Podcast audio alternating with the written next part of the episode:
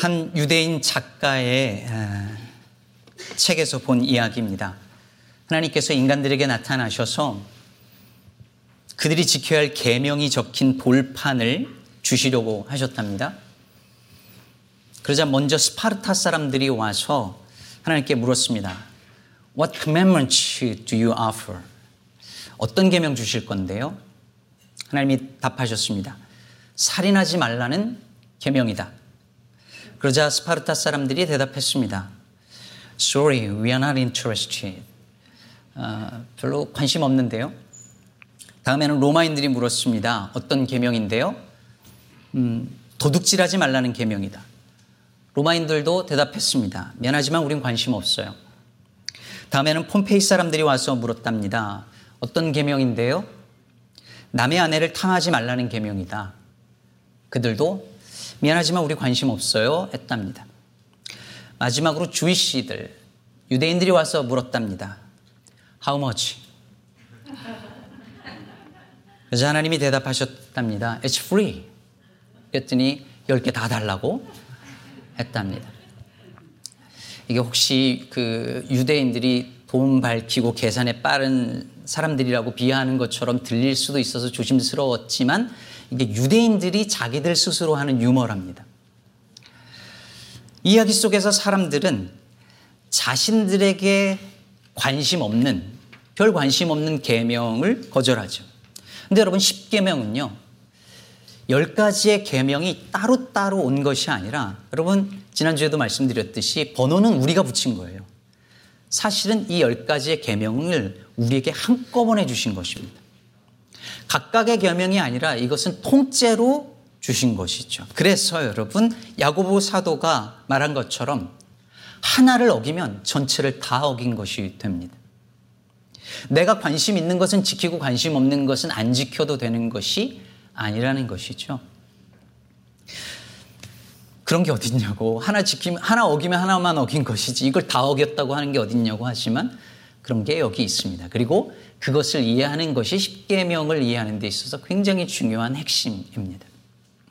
십계명의 제1계명은 너는 나 외에 다른 신들을 내게 두지 말라라는 계명이지요.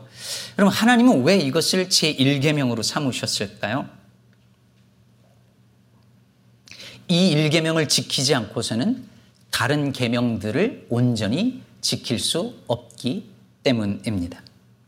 여러분 지난주에 10계명을 어떤 도덕이나 윤리로 생각하지 말아야 한다고 말씀을 드렸잖아요. 그냥 단순한 윤리적인 도덕적인 어떤 규칙들이 아니라고 했습니다. 그리스도인들에게 도둑질하고 간음하는 것은 단순히 윤리적으로 잘못한 것이 아니라 그건 일계명을 범한 겁니다. 부모를 공경하지 않는 것은 단순히 유교에서 말하는 효를 행하지 않은 것이 아니라 단순히 5계명만 범한 것이 아니라 그것은 1계명을 범한 것입니다. 이 모든 것이 하나님을 온전히 섬기지 않을 때 일어나는 일이라고 성경은 우리에게 말하고 있는 것이죠.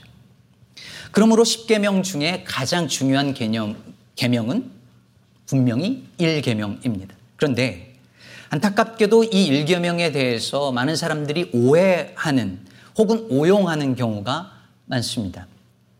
첫 번째로는 이 1계명을 타 종교에 대한 배척이나 혐오의 근거로 사용하는 경우죠.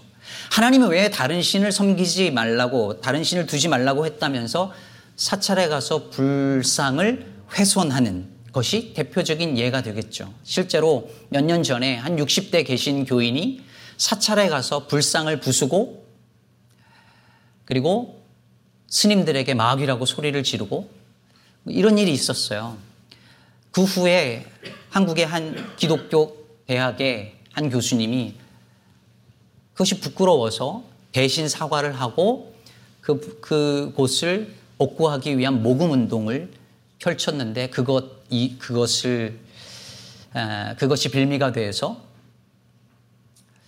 학교에서 파면을 당하고 지금 5년이 넘도록 학교로 돌아가지 못하고 있습니다. 이게 1계명을 잘 지키는 것일까요? 여러분, 10계명은 누구에게 주신 거죠? 3절을 다시 보실까요? 너는 나 외에는 다른 신들을 내게 두지 말라라고 했을 때 그 너는 누굴까요? 누구를 말하는 것인가요? 네, 출애굽한 이스라엘 백성을 말하는 것이죠. 하나님은 이 계명을 태양신을 섬기는 애굽 사람들한테 주지 않았습니다. 바알 신을 섬기는 가나안 사람들에게 주지 않았습니다. 하나님께서는 그분의 거룩한 백성이요 제사장 나라 삼고자 하시는 이스라엘 백성들에게 이 십계명을 주신 것입니다.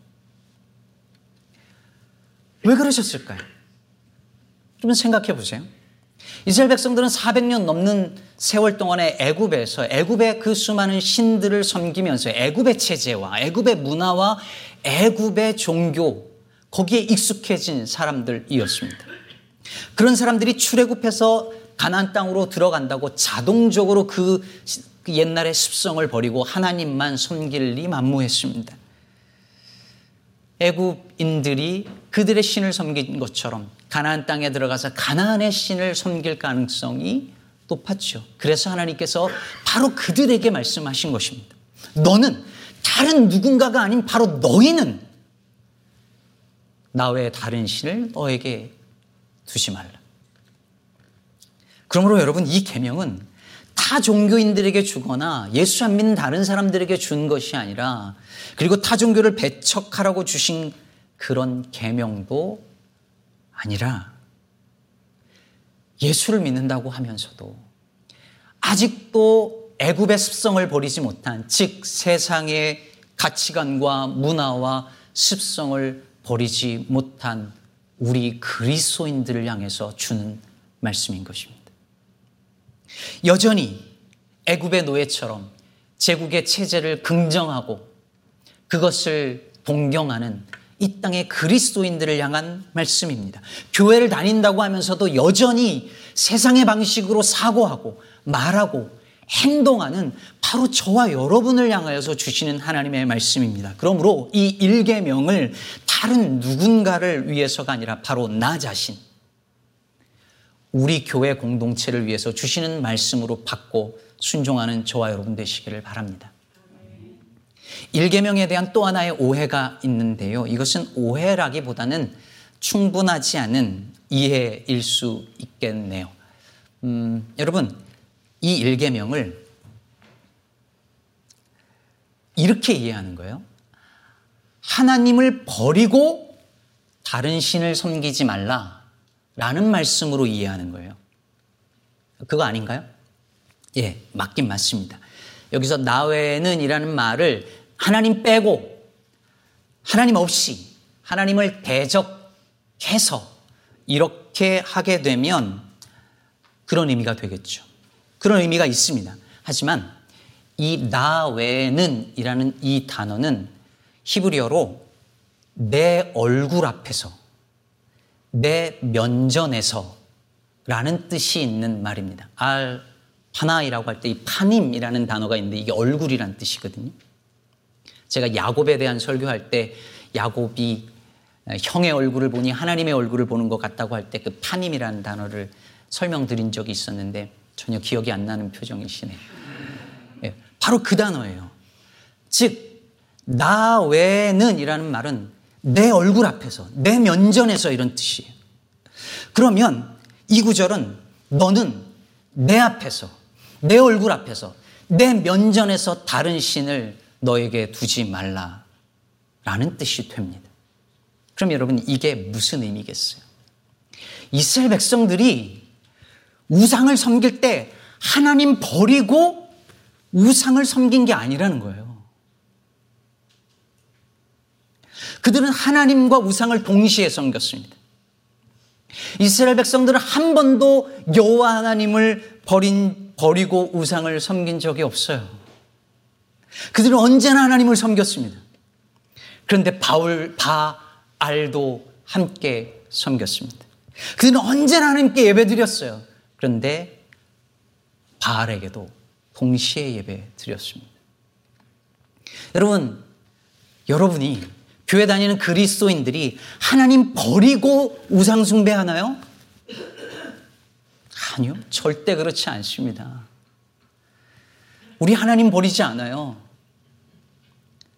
하나님도 필요한 거죠. 여러분, 왜 이스라엘 백성들이 가나안 땅 들어가서 바알을 섬기고 아세라를 섬겼을까요? 왜 그랬을까요? 여러분, 가나안 땅은 농경 사회예요.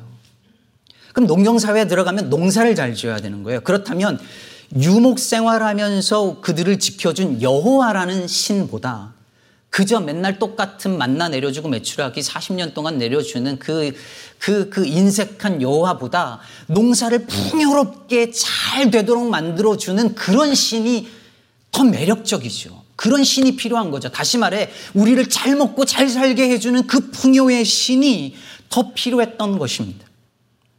그래서 바알을 섬기는 거예요. 그런데, 물론, 그렇다고 여호와를 버리지 않죠. 여호와는 여호와대로 필요하니까요. 그래서 그들은 하나님 앞에서 혹은 하나님과 나란히 우상을 섬겼습니다.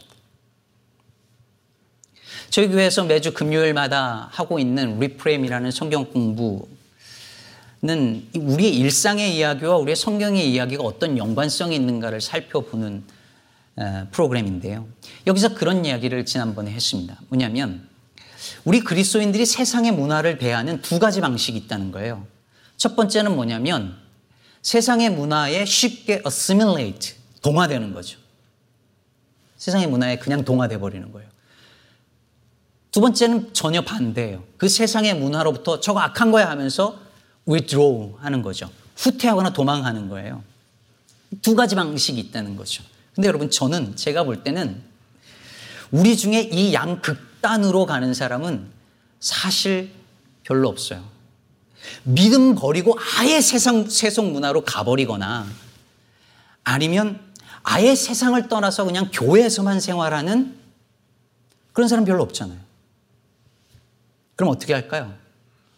월요일부터 토요일까지는 세상 문화에 동화됐다가 주일날은 세상 문화로부터 후퇴해서 이렇게 모이는 거죠. 주일에는 하나님 예배하고 월요일부터 토요일까지는 일상 속에서 다른 것들을 우상으로 섬기며 삽니다. 평소에는 자기 힘과 능력을 의지하다가 힘들고 어려울 때는 하나님을 찾습니다. 우리 하나님 버리지 않아요. 하나님도 섬길 뿐이죠. 일상의 주제를 다룰 때면 자주 생각나는 이야기인데요. 어느 선교사님이 한 아이에게 물었답니다. 예, 너는 하나님이 어디 계신지 아니? 그랬더니 아이가 대답했답니다. 선교사님은 하나님이 안 계신 곳이 어딘지 아세요? 여러분, 마치 하나님이 안 계신 것 같은 그 평범한 우리의 일상의 자리에서 그곳이 하나님 얼굴 앞이라고 하나님 면전이라고 생각하며 살면 우리의 일상이 어떻게 달라질까요? 돈과 성공을 우상으로 여기는 세상 속에서 그 틈바구니 속에서 옳지 않은 것을 알면서도 침묵해야 불이익을 당하지 않는 사회 속에서 직장에서 내가 하나님 얼굴 앞에 지금 하나님 면전에 있다라고 하는 사실을 깨달을 때 우리의 말과 행동과 태도가 어떻게 달라질까요? 팀 켈러 목사님은 그의 책 거짓 신들의 세상에서 이런 말을 했습니다. 진실을 말하거나 정직하게 행동했다가는 직장에서 승승장구하지 못하게 될 상황을 경험해 보지 못한 사람은 자신의 커리어에 대한 집착이 우상숭배로 변해가고 있음을 깨닫지 못한다. 내 자신의 커리어를 희생시켜 가면서까지 하나님의 뜻을 따를 생각이 없다면 나의 일이 곧 짝퉁 하나님, counterfeit God로 변하게 된다. 여러분, 우리는 대부분요, 내가 뭘 우상으로 섬기고 사는지 대부분 잘 모릅니다. 하나님을 버리고 우상을 섬기면 대번 알 수 있어요. 그렇죠? 그런데 우리는 하나님도 섬기고 다른 것도 섬기기 때문에 내가 뭘 우상으로 섬기는지 대부분 평소에 몰라요. 그런데 선택의 순간이 오면 언제나 드러납니다. 작게는 주일에 해야 할 수많은 중요하고 바쁜 일들을 접고 예배의 자리로 나아오는지, 경제적으로 빠듯하지만 헌금과 이웃을 위해 내 지갑을 여는지 선택의 순간이 되면 어느 정도 알 수 있습니다. 나아가 하나님의 뜻을 따르기 위해서 내 것을 포기하거나 나를 희생해야 되는 순간이 오면 내가 하나님만 섬기는지 하나님도 섬기는지 둘 다를 섬기고 있는지가 드러납니다. 제가 아는 어느 집사님은요, 실제로 제 아는 어떤 집사님인데 예전에 벽에다가 예수님 사진하고 이 달러를 이렇게 같이 붙여놓고 그리고 저한테 자랑하듯이 말한 분이 있었어요. 본인에게는 이게 둘 다가 너무 중요하다는 거예요. 속으로 참 솔직해서 다행이다라고 그래야 되나 그런 생각을 한 적이 있었는데 여러분 근데 예수님께서 뭐라고 하셨어요? 누가복음 16장 13절에서 이렇게 말씀하셨잖아요. 한 종이 두 주인을 섬기지 못한다. 너희는 하나님과 재물을 함께 섬길 수 없다. 여러분 여기서 예수님께서 재물이라는 단어를 뭐라고 했느냐면 만몬이라는 단어를 쓰셨습니다. 만몬은 뭐예요? 돈의 신이죠. 여러분 성경에서 하나님과 동격으로 말하고 있는 건 돈밖에 없다는 걸 아십니까? 그만큼 돈은 거의 신적인 힘을 발휘할 수 있는 존재예요. 돈은 그냥 가치 중립적이고 내가 사용할 수 있는 잘 쓰면 되는 거지라고 생각하는 사람은 아직도 성경을 모르거나 돈의 힘을 모르는 사람입니다. 우리는 우리가 얼마나 돈에 너무나 쉽게 돈의 노예가 될 수 있는지, 돈의 다스림과 통치하에 들어갈 수 있는지 거의 깨닫지 못합니다. 여러분 생각해 보세요. 어떤 사람이 남의 것을 도둑질하면서 읍스 내가 남의 것을 훔치고 있네? 이런 사람 없죠. 어느 남자가 자기 아내가 아닌 다른 여자랑 자면서 어? 내가 와이프가 아니네? 이런 사람 없잖아요. 다 내가 죄를 지면 내가 지금 죄를 짓구나 알아요. 그런데 여러분, 돈을 섬기는 건 자기가 돈을 우상으로 섬기고 있는지 잘 깨닫지 못합니다. 그래서 누가복음 12장 15절에서 예수님께서 이렇게 말씀하시는 것입니다. 너희는 조심하여. 여기서 조심하라는 건 watch out 하라는 거예요. 온갖 탐욕을 멀리 하여라. 재산이 차고 넘치더라도 사람의 생명은 거기에 달려 있지 않다. 남자용 속옷 회사에 다니는 사람이 로마에 다녀왔다고 하니까 동료가 물었답니다.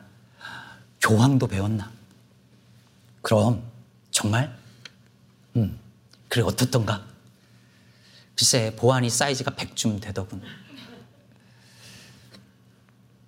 이해하신 거죠? 로마에 가서 교황을 만났는데 교황을 만났는데도 온통 자기 관심사밖에 못 보는 것처럼 돈과 일과 성공에 빠져 있는 사람은 무얼 보아도 심지어 예배를 드려도 온통 그것만 보이고 그것만 들립니다. 심지어 말씀을 들어도 그 관점으로만 듣습니다. 그래서 우리는 내가 요즘 어디에 빠져 있는지, 어디에 집착하고 있는지 스스로를 자주 멈춰서서 들여다 보아야 합니다. 자신을 테스트해야 합니다. 허영만 시인은 사랑이란 생각의 분량이다 라고 말했습니다. 누군가를 사랑한다면 그 사람에 대한 생각으로 가득 찰 수밖에 없지요. 여러분이 지난 한 주간 내내 생각한 그 대상이 여러분이 사랑하는 대상입니다. 그것이 혹시 하나님 얼굴 앞에서 내가 섬기는 우상은 아닌지 우린 점검하고 돌아보아야 합니다. 왜 그래야 하겠습니까? 왜 그래야 할까요? 하나님은 왜 우리에게 하나님 외에 다른 신들을 우리에게 두지 말라고 왜 이 명령을 주셨을까요? 그것은 오늘 본문 2절에서 말하고 있는 것처럼 우리 하나님이 너를 애굽 땅 종되었던 집에서 인도하여 낸 너의 하나님 여호와이기 때문입니다. 다시 말해서 우리의 하나님은 종되었던 이들을 자유롭게 하시는 해방의 하나님이기 때문입니다. 그런데 이들이 섬기게 될 그 다른 신들은 그들을 다시 억압하는 신들이라는 것입니다. 여러분, 우리는 우리가 섬기는 것들의 지배를 받을 수밖에 없어요. 돈을 섬기면 돈의 지배를 받고 돈의 노예가 됩니다. 성공을 섬기면 성공을 우상으로 여기면 성공의 노예가 됩니다. 그래서 하나님께서 그들이 다시 애굽의 그 종되었던 시절로 돌아가지 말라는 것입니다. 풍요를 약속해 주는 그 거짓 신들을 섬기다가 너의 인생을 노예로 전락시키지 말라는 것입니다. 그러므로 사랑하는 성도 여러분, 1계명은 아니 10계명은 우리를 억압하거나 올가매기 위한 배타적인 계명이나 규칙 그런 게 아닙니다. 오히려 우리를 거짓 신들로부터 건져 주시고 참으로 자유롭게 하시기 위한 하나님의 은혜인 것입니다. 진리가 너희를 자유롭게 하리라 했습니다. 이 계명을 잘 지키는 것이 그래서 하나님만 섬기는 것이 우리가 그분 안에서 참으로 자유롭게 사는 길임을 사랑하는 여러분 잊지 마시기를 바랍니다. 말씀을 맺고자 합니다. 지난주에 마종기 시인이 쓴 꿈꾸는 당신이라는 시를 읽었는데요. 거기에 이런 대목이 있습니다. 내가 채워주지 못한 것을 당신은 어디서 구해 빈 터를 채우는가? 내가 덮어주지 못한 곳을 당신은 어떻게 탄탄히 메워 떨리는 오한을 이겨내는가? 여러분, 본래 이 시는 남편과 아내처럼 아무리 가깝게 사랑하는 사이라도 서로 채워줄 수 없는 부분이 있다는 것을 말하는 시예요. 그런데 저는 이 시를 읽으면서 그런 생각을 했습니다. 내가 채워주지 못하는 그것을 그가 너무 쉽게 구해서 채운다면 내가 덮어주지 않는, 덮어주지 못하는 그것을 그가 너무 쉽게 구해서 덮는다면 얼마나 서운하고 쓸쓸할까라는 생각을 했습니다. 사랑하는 여러분, 하나님으로 채워야 할 우리의 일상의 공간을 너무 쉽게, 너무 빨리 다른 것으로 채우지 마시기를 바랍니다. 하나님으로 덮어야 할 우리 영혼의 오한을 하나님으로도 덮고 다른 것으로도 덮으려 하지 마시기를 바랍니다. 오직 하나님만 섬김으로 그분의 공의와 그분의 사랑으로 가득한 저와 여러분의 일상이 되기를 우리 주님의 이름으로 축복합니다.